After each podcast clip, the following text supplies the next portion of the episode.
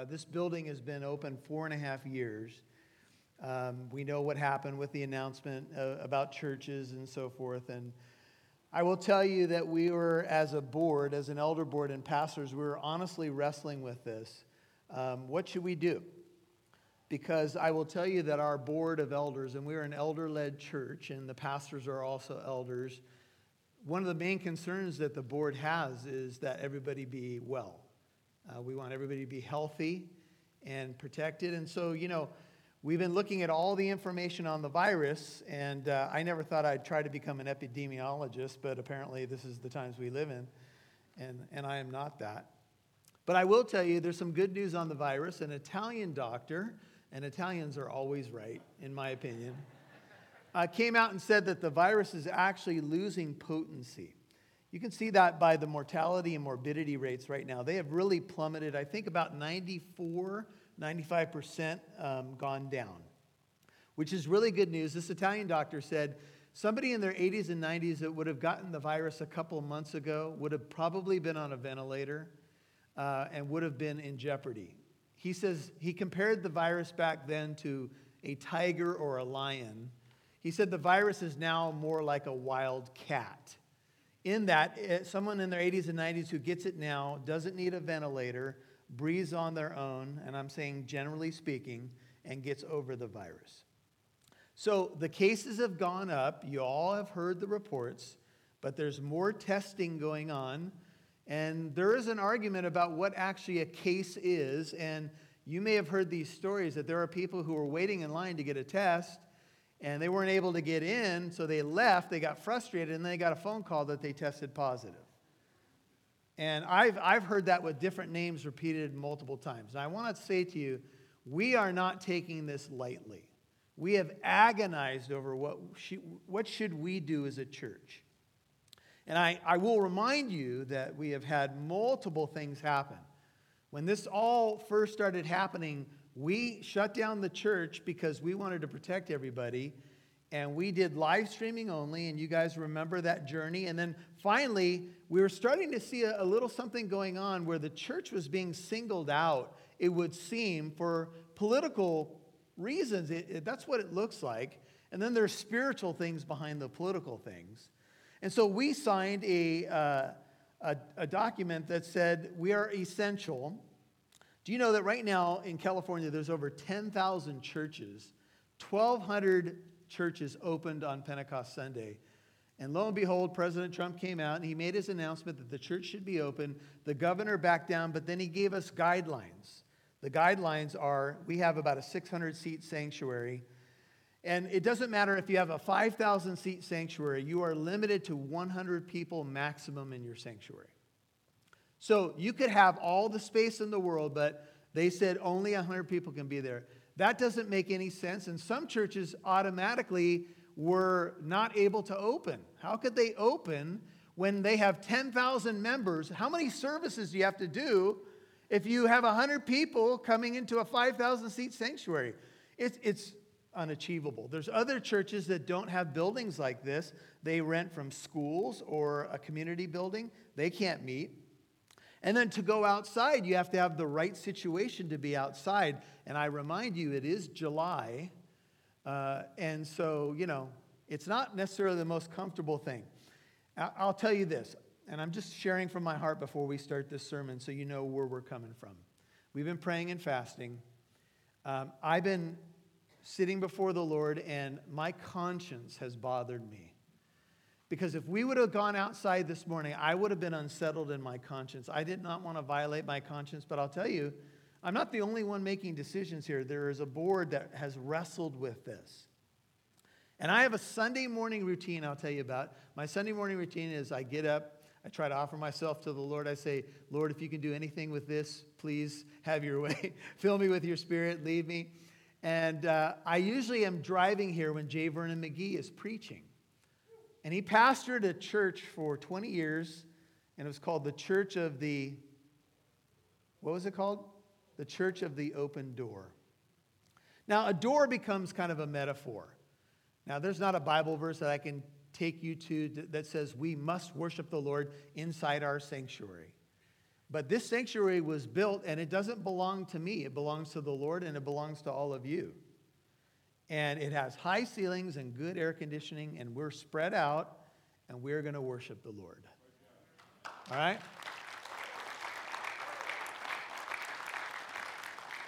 Now, I will say that you have options, and those of you who are watching us on live stream, praise the Lord.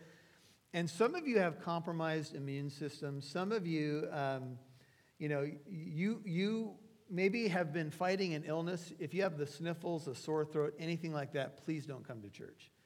We love you, but stay home, okay? And the live stream is an option that everybody has right now. And it's been awesome to see the numbers that we've had on live stream. So you have options. Now, there are some people, I think, outside seated in the courtyard. That's another option you have. So you don't have to come into the sanctuary.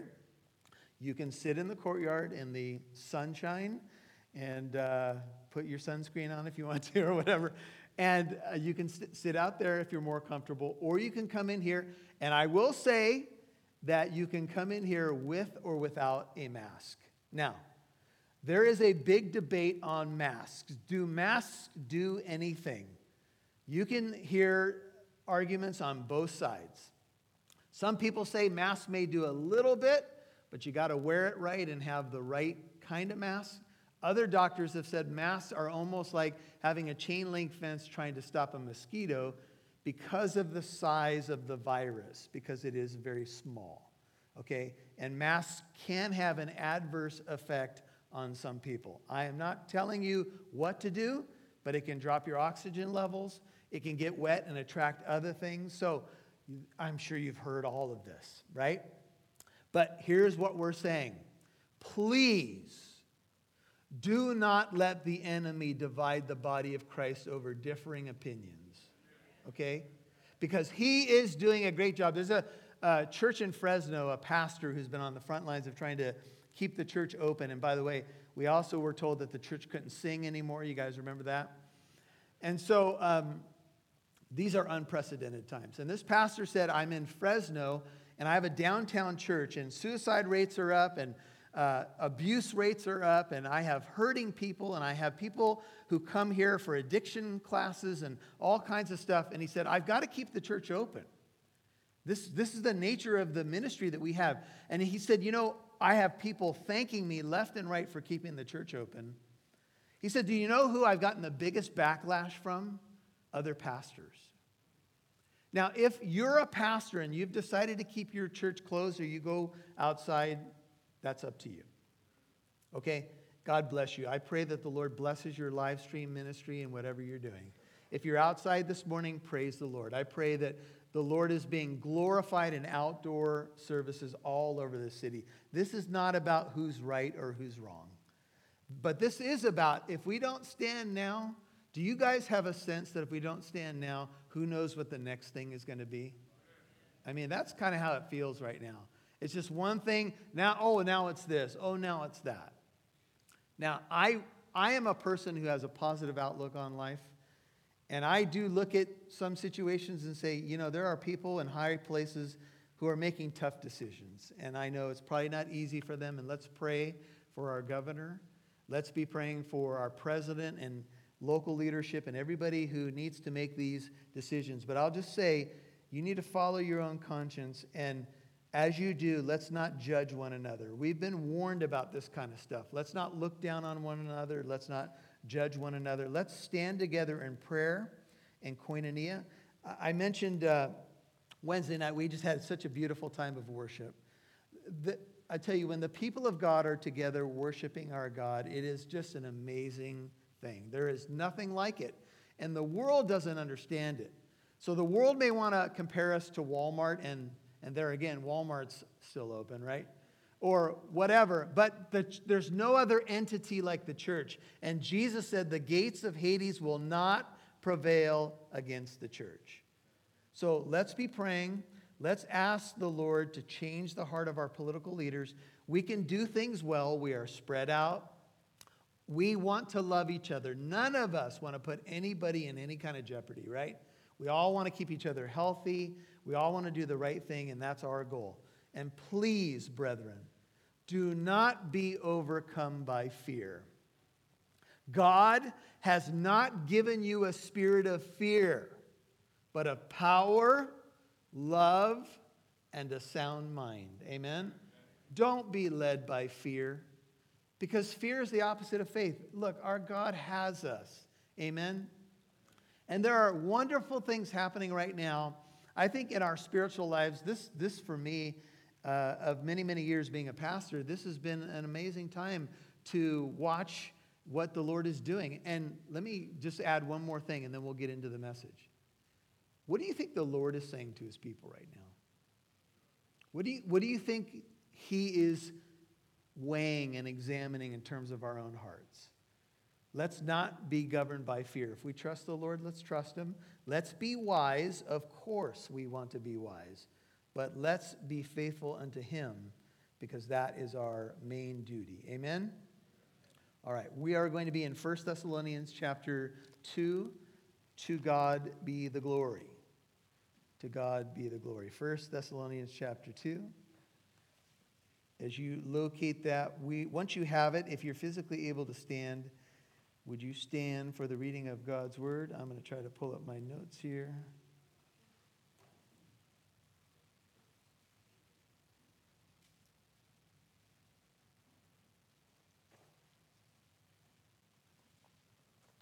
1 Thessalonians chapter 2, to God be the glory.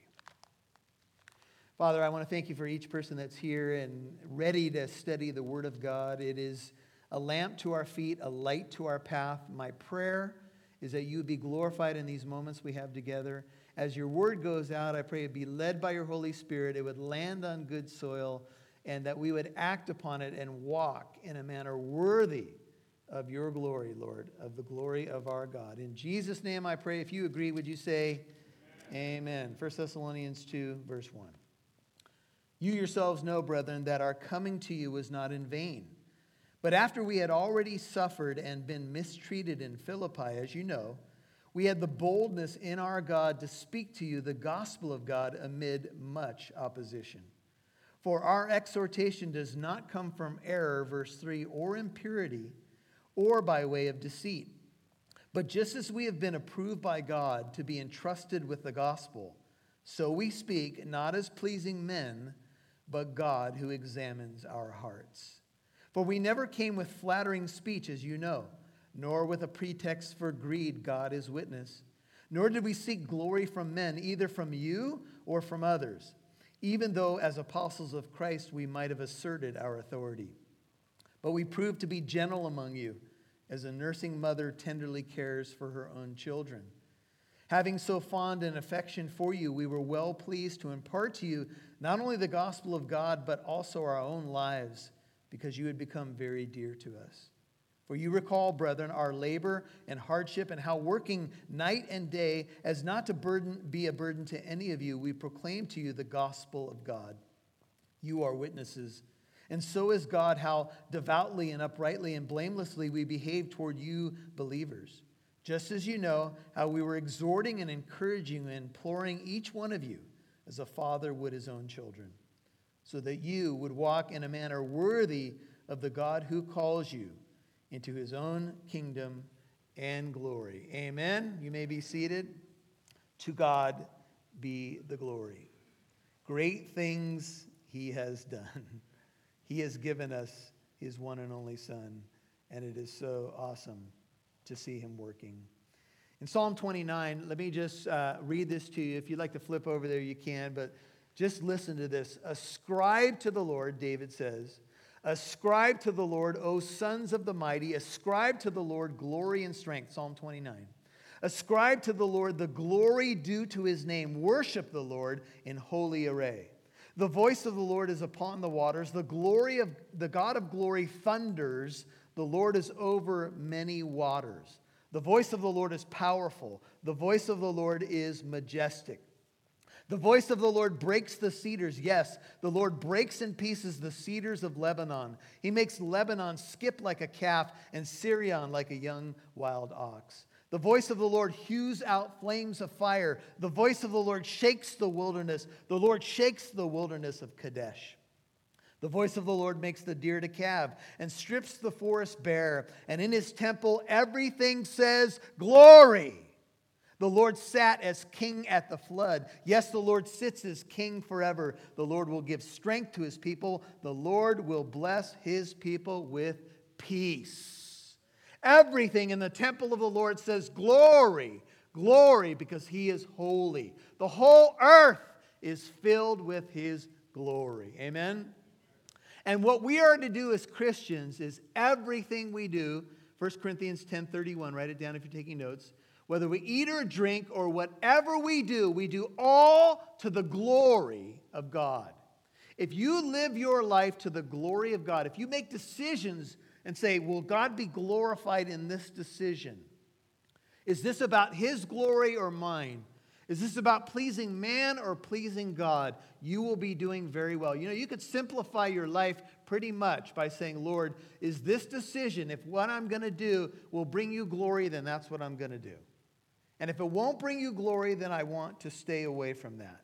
So many verses I could share with you about the glory of God, but I think you get the point.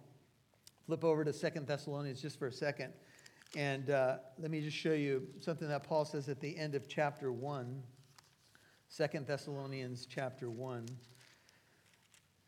verse 9, it's talking about those who don't obey the gospel. They will pay, Second Thessalonians 1 9, the penalty of eternal destruction away from the presence of the Lord and from the glory of his power. 110. When he comes to be glorified in his saints on that day, Jesus is coming, folks and to be marveled at among all who have believed, for our testimony to you was believed. To this end, we pray for you always that our God will count you worthy of your calling and fulfill every desire for goodness and the work of faith with power, so that the name of our Lord Jesus will be glorified in you and you in him, according to the grace of our God and the Lord Jesus Christ. Your life, my life, is to be about God's glory. The more I am living, the more I'm trying to realize what that looks like. What that looks like in my marriage, what that looks like in the ministry, what that looks like in my family, what that looks like in my neighborhood. We uh, were playing golf uh, just yesterday with, or uh, Friday with some brothers in, in the Lord, and we were waiting for a golf cart. Golf carts are in high demand because a lot of people go golfing and they're taking individual carts. And we had a chance to uh, just engage a young man. He's in high school. We're talking to him a little bit, kind of joking back and forth with him. And we just began to share a little bit with him about going to church. And uh, I had a chance to speak to him a little bit. I just said, Hey, do you, do you know what the gospel is? And he said, No, I'm not sure. And I explained the gospel, and then he said he had heard it before. But right there, as we're waiting for a golf cart, a young man opened his heart to the Lord. Praise the Lord. You guys out there anywhere? Okay, you guys are out there. See, you can play golf to the glory of God. Now, my golf game usually doesn't glorify God, but that moment was hopefully glorifying to God. Oh, I know it was. You see, there are a lot of hungry people out there, and the church has a vital role in these days because they're the deepest need for men and women is to be right with God. The deepest needs that we have in this life, I hope you figured it out, are spiritual needs. To be reconciled to God, to have our sin dealt with, to be reconciled to one another. That's what we need. And that's what the church offers. That's why it's vital. What we do is vital. It's beyond essential, it's vital. And so Paul is going to give us maybe three ways that we can break down the verses in 1 Thessalonians 2. First, the visit to Thessalonica. Let's see what we can learn here. The visit to Thessalonica. For you yourselves know 2 1 of 1 Thessalonians, brethren, that our coming to you was not in vain. But after we had already suffered and been mistreated in Philippi, as you know, we had the boldness in our God to speak to you the gospel of God amid much opposition. Now, if you were with us for the first study that we did in 1 Thessalonians, you know that the group of missionaries, namely Paul and Silas, came to Thessalonica after ministering in Philippi.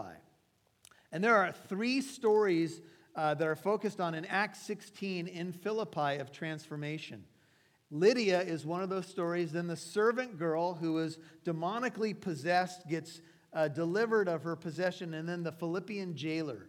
Three portraits of transformation in Acts chapter 16 in Philippi. The last is the Philippian jailer because when the jail shakes, when they're singing the hymns at midnight and the doors open, the jailer's ready, ready to kill himself because as a, as a jailer who was responsible for uh, a, a prison like this and under the Roman authority, if you let prisoners go, it usually costs you your life. So he's ready to kill himself. And Paul says, Don't harm yourself. We're all here. And the man was trembling and he fell on his knees and he said, Sirs, do you remember? What must I do to be saved? If this is who you guys are, the prison shook, something supernatural happened, the doors opened, and you didn't leave and you all stayed. I want to know who you are. I want to know what you believe. What must I do to be saved? Believe in the Lord Jesus Christ and you will be saved, you and your household. The jailer opened up his heart, his whole family came to the Lord. I believe it says there they were baptized, and we have a picture of the Philippian jailer actually ministering to the wounds of the missionaries.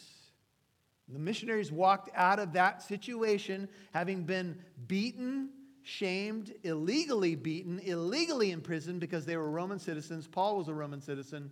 And they, so the magistrates quickly sent them out of town. To be beaten with rods was brutal. They had to travel, if I, my memory serves correctly, 100 miles in pain. They had been in stocks, they had been beaten with rods. Now, you come to the next city, how bold are you going to be to preach the gospel?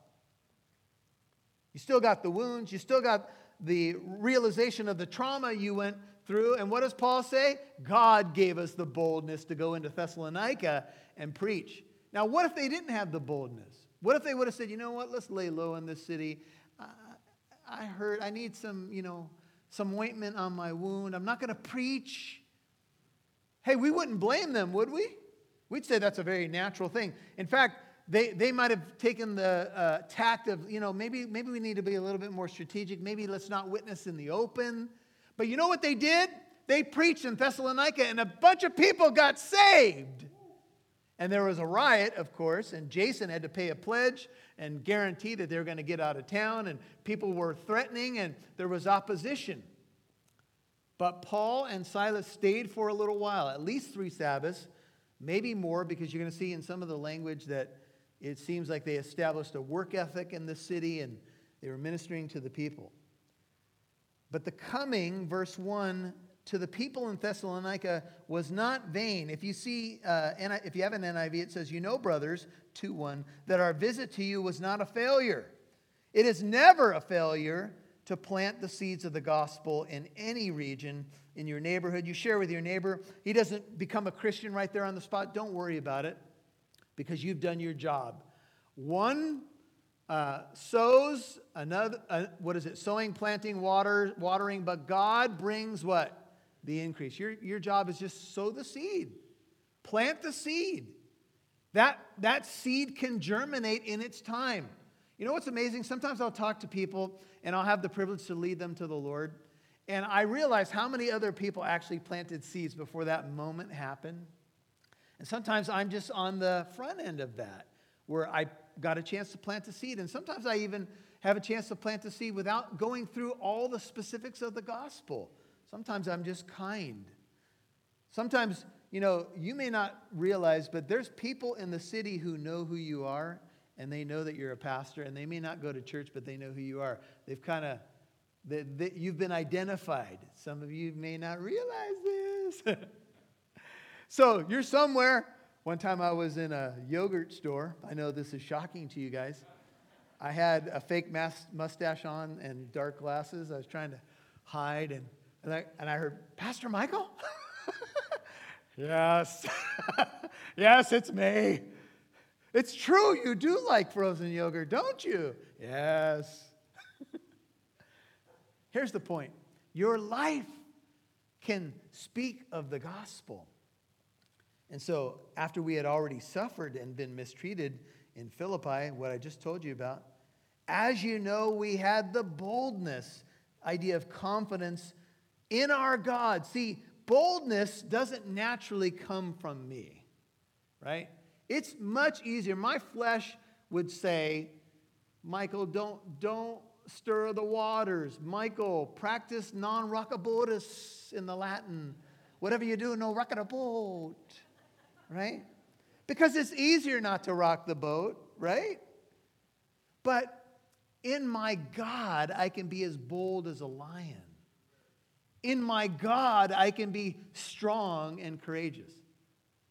If you, for those of you who know me, and you've, uh, we've had a relationship over the years, you know that I am not a man who, you know, I don't go to a restaurant and say, you know, to the waitress, repent and receive the Lord.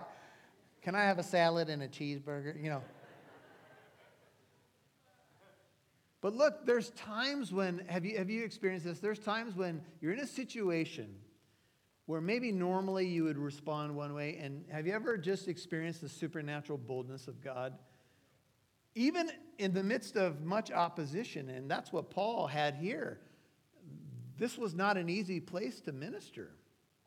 They had just been beaten. If you're still hurting from the last city, and now there's an uproar in the current city, look, you know, you're kind of saying, Lord, maybe I need to change jobs or something like that. But do you know that we've had the privilege in the United States to not have to preach the gospel amidst much opposition?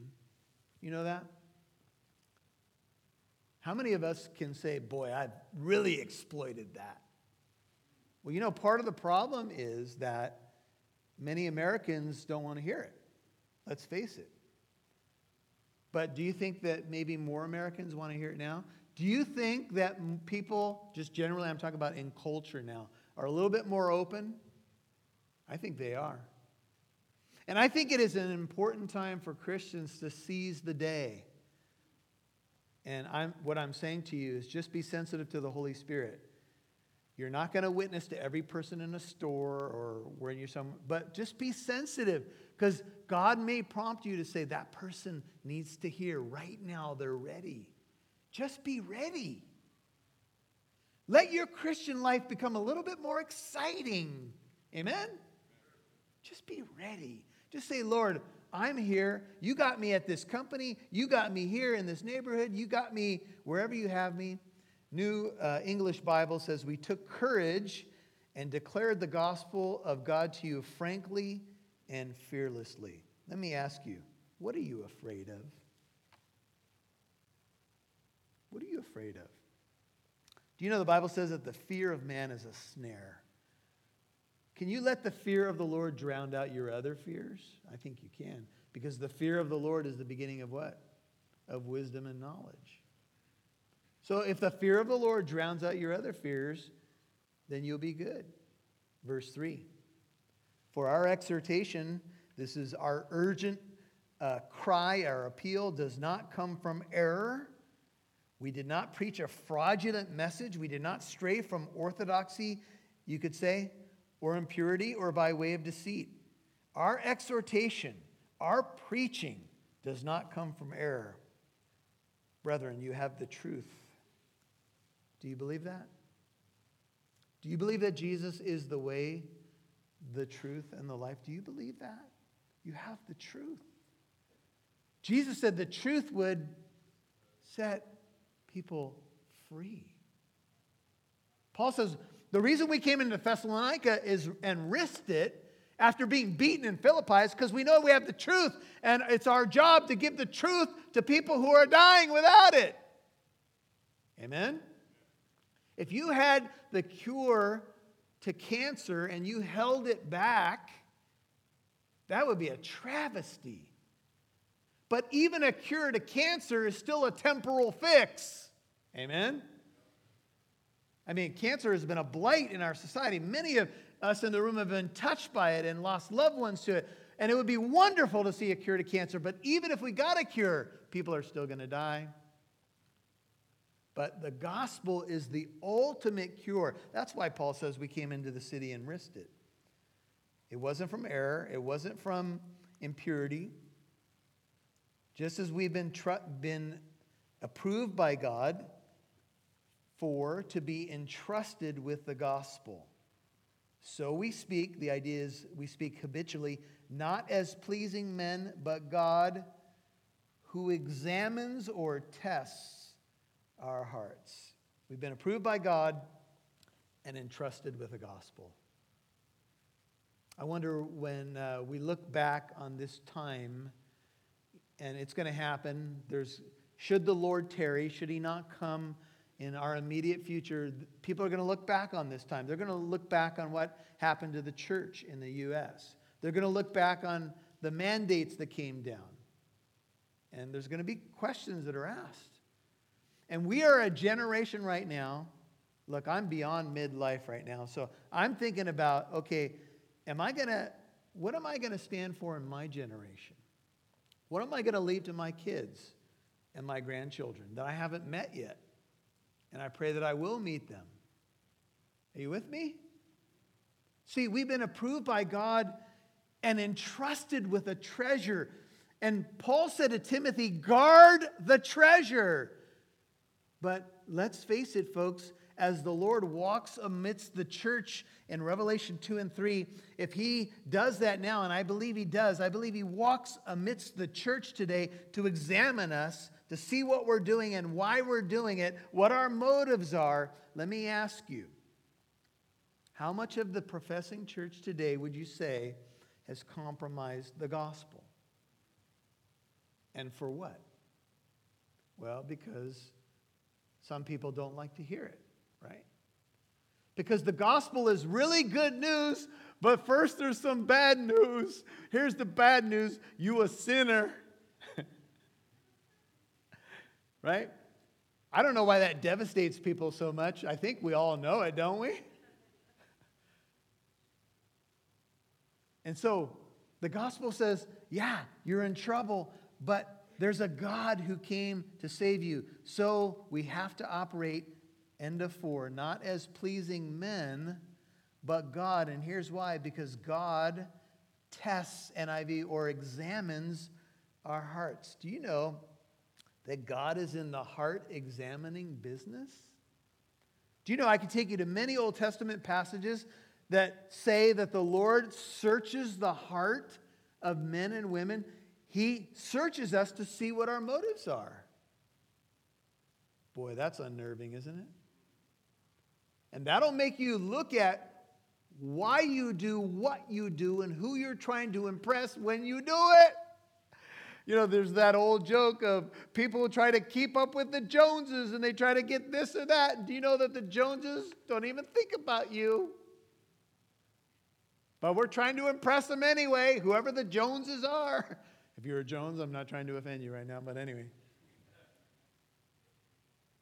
God is in the heart examining business. How many of you have prayed that dangerous prayer from Psalm 139? Oh Lord, search my heart. If there's any loose paraphrase junk in there, get it out. Woo wee! Now you get a little serious about your walk. Search me, O Lord. Psalm 7, verse 9 says, Oh, let the evil of the wicked come to an end, but establish the righteous. For the righteous, God tries the hearts and minds. Proverbs 17, 3 says, The refining pot is for silver, the furnace for gold, but the Lord tests the hearts. If you're familiar with 1 Corinthians, and uh, this would be chap- especially chapters 3 and 4, essentially what Paul says is on that day, the Lord's going to examine my work. It's going to go through the fire. And in 1 Corinthians 3, the idea is that what we've done is going to be put into the fire of testing. Okay, this is not judgment about sin, this is about how you lived your Christian life. And your work will go into a fire of testing. Some of it will be wood, hay, and stubble. And what will happen to that? It'll burn up. But whatever is precious stones, whatever is solid, whatever can go through the fire of testing and prove to be genuine and precious, that will be your reward. And some people will be saved as through fire. The, the idea there is they're going to have really nothing to show for their life here. No reward, if you will. I don't know how all that works, but I'm just telling you what the Bible says. But if you if your work if it passes the fire of judgment and remains, you'll receive a reward. See, you're a steward of what God gives you. Paul says in 1 Corinthians 4 4, I am conscious of nothing against myself, yet I am not by this acquitted. But the one who examines me is the Lord. 1 Corinthians 4 4. There's a day of examination coming. We're going to stand before our God and he's going to test our work. And the essence of the passages I just shared with you have to do with the quality of the work, not necessarily the quantity. Okay? The quality. And I believe that just right now, on a Sunday morning here in Southern California, I'm not sure that most Christians even think about that day. Some of you have heard the idea of the Bema seat of Christ. That's what we're talking about here. And the Bema seat was an elevated platform. It was used by a judge back in that day, but it was also used by a judge of an athletic contest. And Paul, in the language in 1 Thessalonians 2, is using the idea of athletic contest. And here's the idea the, the judge at the Bema seat, he, he examines the, the way that the contest went to give a reward out. This is not to judge but you either win a medal or you don't. Everybody with me? This is not about being banished from the Olympic Games. The image is you either get a reward or you don't. You get a medal or you don't. You, you guys watch the Olympics? Okay, so you have a race. All these people train, train, train, train, train, whatever your favorite sport is swimming, gymnastics. You know, there's so many different sports. They train, train, train. Just to make the team is amazing, right? So let's say that you're running in a race. Let's say it's a foot race, and let's just say you're representing your country, and there's 10 runners in the race. And let's just say that, bam, the gun goes off, and you know, you get, you get into, you, you keep moving along and you end up in the finals. Let's just say that there's eight runners in the final, and you finish in seventh place. You ran the race, but you don't get no medal. there's no medal for seventh. Some people in our culture say, I beg to differ. There are, there are now. Uh, that's a commentary on our culture, but I'm not going to go there. Second plank in this sermon the visit, now the behavior of the missionaries. Look at verse 5. We never came with the flattering speech, as you know, nor with a pretext for greed, God is witness. Now, there were a lot of, uh, in the ancient world, there were a lot of people who went around, they were philosophers and stuff. They charged for their teaching. And they tried to get converts to follow them, but they would charge money. And sometimes this is how uh, dark some of these movements were. They would try to get women to come into the movement because they wanted to manipulate the women. And I'll leave it there, but I think you know what I'm saying. We've seen that in some modern cult leaders where they get people into the cult and then they end up abusing people, even other people's spouses. I'll leave it there. But that's what was happening in the ancient world. So people were, you know, a little bit leery of a traveling, you know, philosopher or whatever. And you could be lumped into that as a pastor or preacher. And Paul says, We never came with flattering speech. Uh, this is what they would do. They would tell people what they want to hear. Oh, you're so wonderful and smart. You just got to join our group. You'd be such a nice addition to our group. In fact, I, I could see that you'd probably be a leader. How can you tell you've met me for five seconds? Because I just, I know people. I, I can see it. Have you ever been somewhere and you kind of got the idea that someone was trying to recruit you? Ever been there before? They're being friendly to you. Hey, oh, what a nice person. And then it comes, oh, by the way, I've got this organization. And if you would be part of our pyramid structure, then you would, and oh, so were you friendly to me for me or for something else? This is what would happen there would be a pretext. Somebody said, flattery is like bubble gum. Chew on it a while, but don't swallow it. You'll get that in a second. See, if someone is always flattering and always telling you, we, look, we love to hear what we want to hear. oh, that's wonderful. They, I, I go in there and they tell me I'm good enough and I'm smart enough and there's a champion in me and I, I can do it. And I leave, wow! And then I trip in the parking lot. Alistair Begg had a rant one time. He said, You know, sometimes in some of these modern extreme positive thought movements, here's what happens uh, someone finally gets up the courage to walk into a Christian church on a Sunday morning.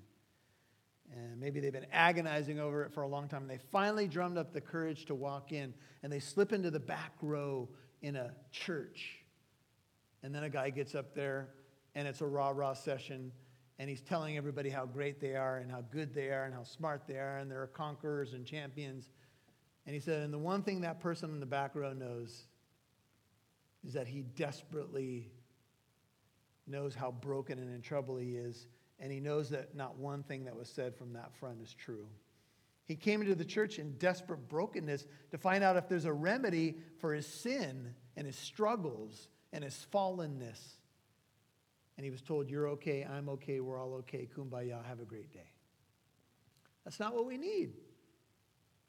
And it's not the truth. The truth is that humanity is in desperate need of a Savior. And his name is Jesus. Amen?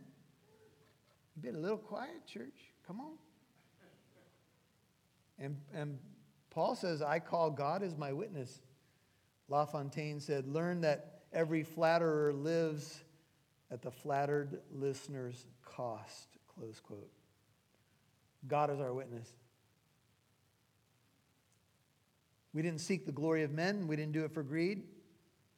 Either from you, we didn't want your glory, or from others. Even though, as apostles of Christ, we might have asserted our authority, some believe that this could have to do with financial support which the context seems to uh, bear out. Turn for a moment to John 5. Matthew, Mark, Luke, and John. So Jesus often had encounters with the religious leadership of the day. They weren't all um, bad. Some of them came to believe in the Lord Jesus, but many of them were in it for the money and the power. And Jesus knew, John 5. And so this is just one of many exchanges, but take a look at John 5 41. I do not receive glory from men, says Jesus, 541, but I know you, that you do not have the love of God in yourselves. Ouch. John 5:42. Your Savior just said that to a group of religious leaders. You do not have the love of God in you. I have come in my Father's name, 543, and you do not receive me. If another shall come in his own name, you will receive him. How can you believe when you receive glory from one another? And you do not seek the glory that is from the one and only God. How could you humble yourself and believe in God when your main concern is the glory that you give to one another?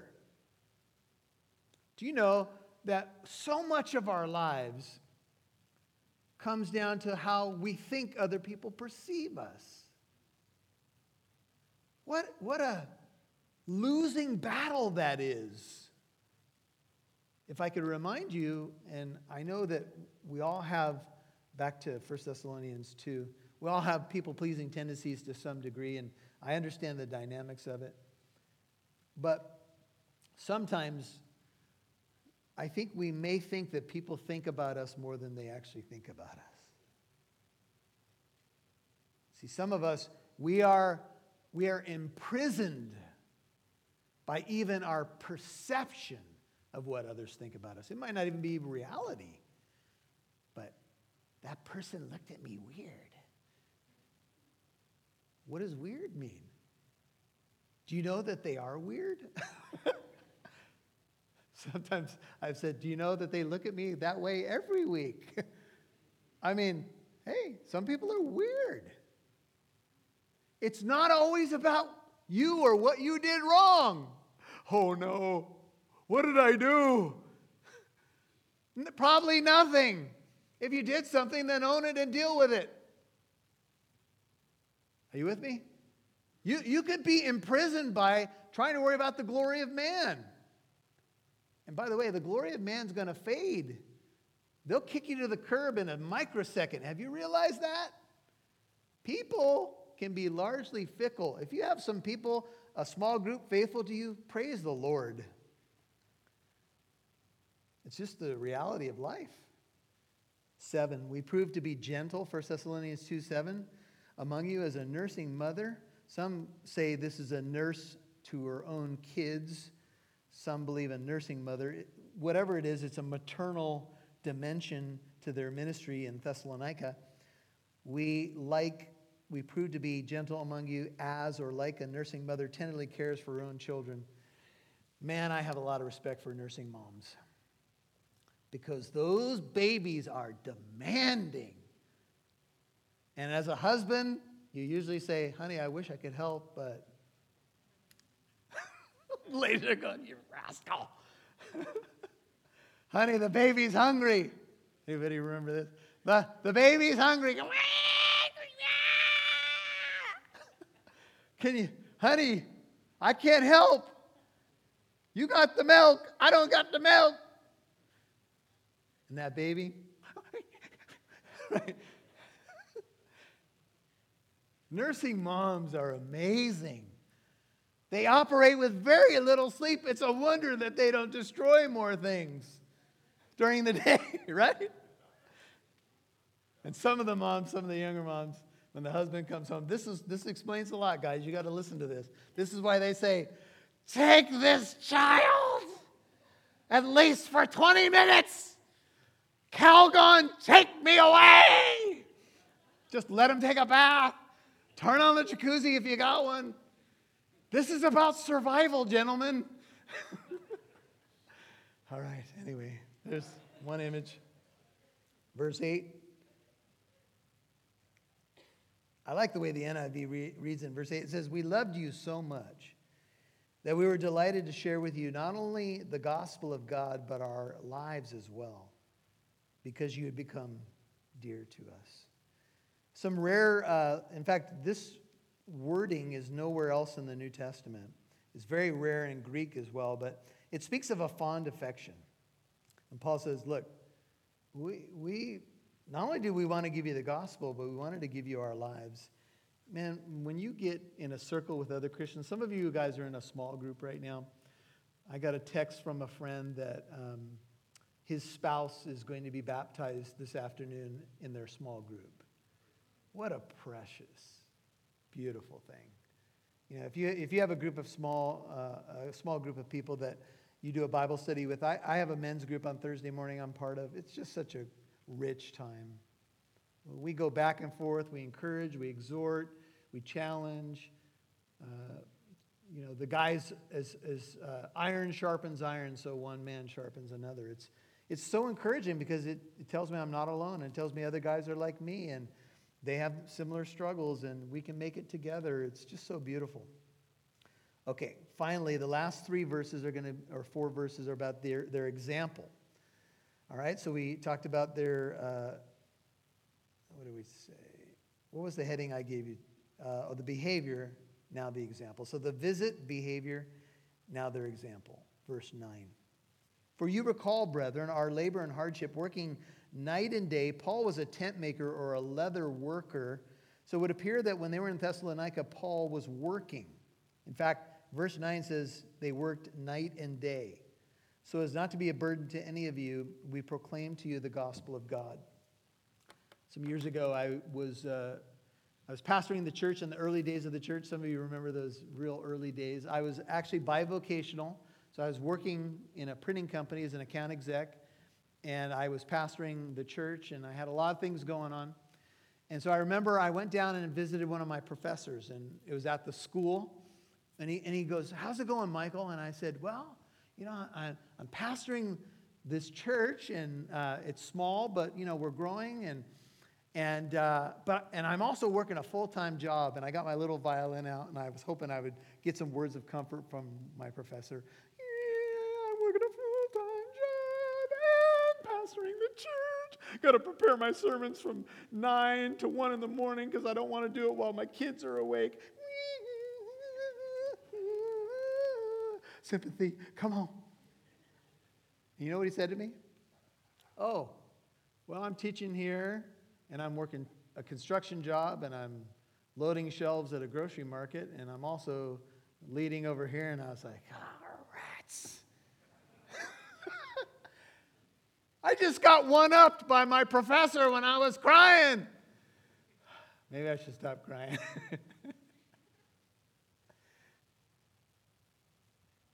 it would appear that they were working night and day in their trade, Paul and Silas. We know Paul, at least Paul, we know was a tent maker. And would appear that they were doing their witnessing maybe also in the work environment, which so many of you have an opportunity to do. I will tell you this I've been in full time ministry for 20 years, but there's something I miss about being in the secular work environment, and that is I had a lot more interaction with unbelievers at work.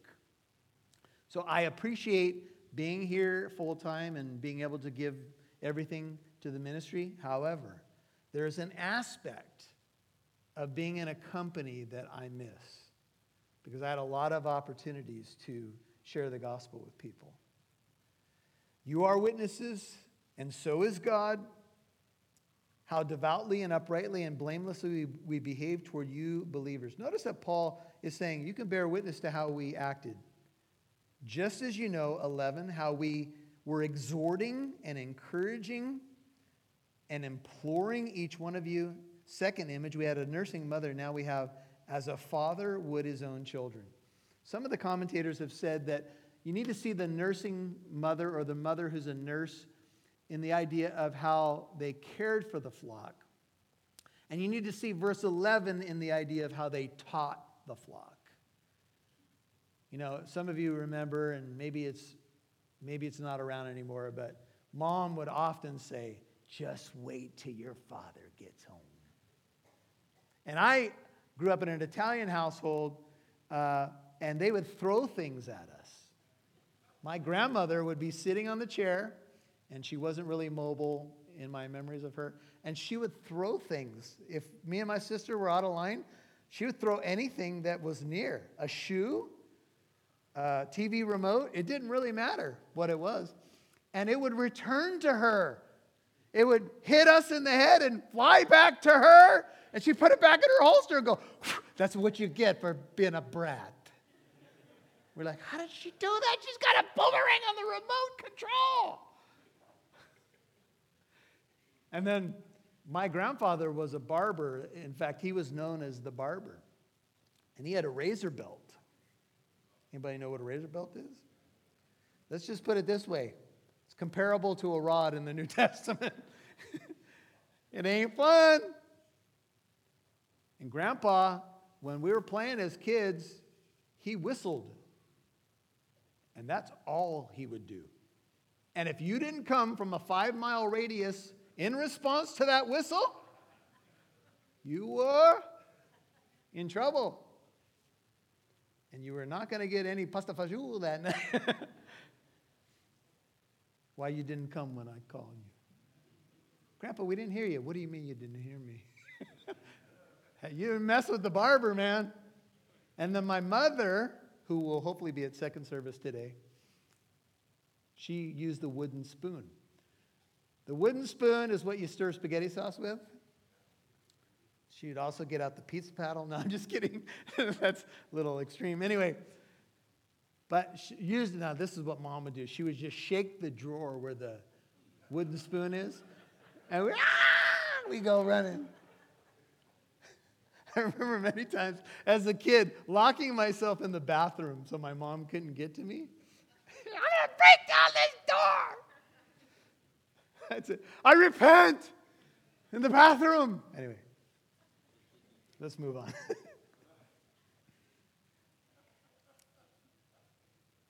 Paul was like a spiritual father. One writer said, Lord, make us like nursing mothers who aren't angry with the demands and crying of our children. Make us like brothers who are working together and relating to each other. Make us like fathers who are not afraid to speak the truth. And finally, so that you may walk in a manner worthy of the God who calls you into his own kingdom and glory. See, this is what you need to walk worthy. You need mamas and daddies and brothers to encourage you. That's why we are the family of God. Amen. That's why we're the church. We need each other. And my encouragement to you is to become a vital part of this organism because this organism is going all the way into eternity. The church is going all the way into eternity. Everything else here? But the church is going all the way into eternity. Would you uh, bow your heart for a moment? I'm going to read to you just a praise passage from Revelation, and we're done. I want you just to kind of drink this in. They sang a new song saying, Worthy art thou to take the book and to break its seals, for you were slain and you did purchase for God with your blood men from every tribe and tongue and people and nation. Thou hast made them to be a kingdom and priests to our God, and they will reign upon the earth. And I looked, and I heard the voice of many angels around the throne, and the living creatures and the elders, and the number of them was myriads of myriads and thousands of thousands. And they said with a loud voice, Worthy is the Lamb that was slain to receive power and riches and wisdom and might and honor and glory and blessing. And every created thing which is in heaven and on earth and under the earth and on the sea and all things in them, I heard saying, To him who sits on the throne and to the Lamb be blessing, honor, and glory and dominion forever and ever. Father, thank you for Jesus coming to rescue us. We want to walk in a manner worthy of the calling.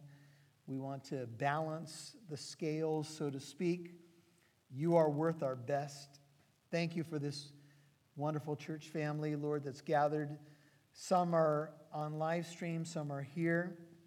That really doesn't matter in the end. What matters is that we've sat before you at your feet, we've been together, and we want to move forward together. Help us to walk worthy of the one who called us. Let us live a worthy life, uh, serving you Whatever we do, whether we eat or drink or whatever we do, help us to do it to the glory of God.